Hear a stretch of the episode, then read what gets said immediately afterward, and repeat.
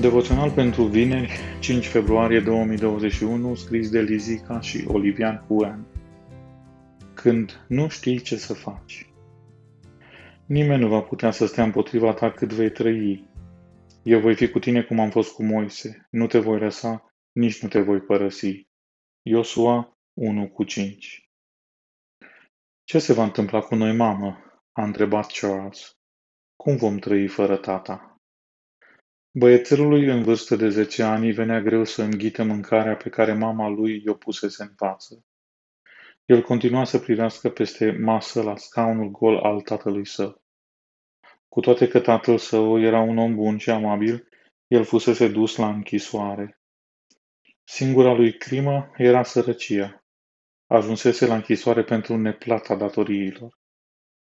Crezi că vom ajunge să cerșim? a întrebat Charles. Doamna Dickens l-a îmbrățișat strâns și a încercat să nu lase să se vadă propria neliniște.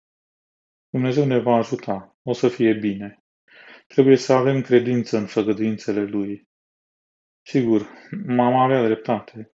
Dumnezeu i-a ajutat. Mai întâi au dus la casa de amanet câteva piese din gospodărie spre a obține bani pentru hrană.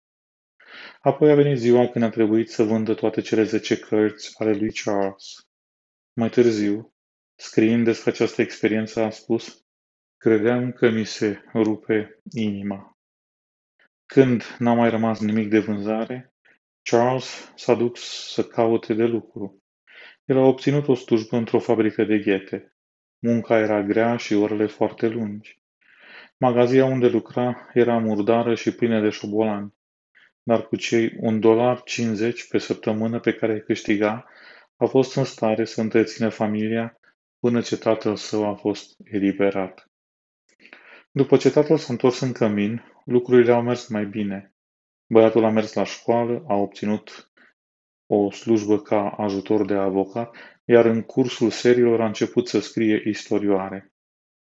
Cu toate că în curând a început să se descurce mai bine financiar, el nu a uitat niciodată acele zile de sărăcie și nici cum Dumnezeu a ajutat familia lui. Acele experiențe au fost de folos în a scrie o mulțime de povestiri care au devenit foarte apreciate.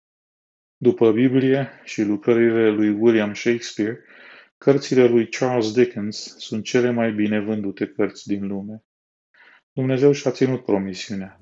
El a răspuns nevoilor familiei Dickens cu mulți ani în urmă și am certitudinea că o va face și pentru tine.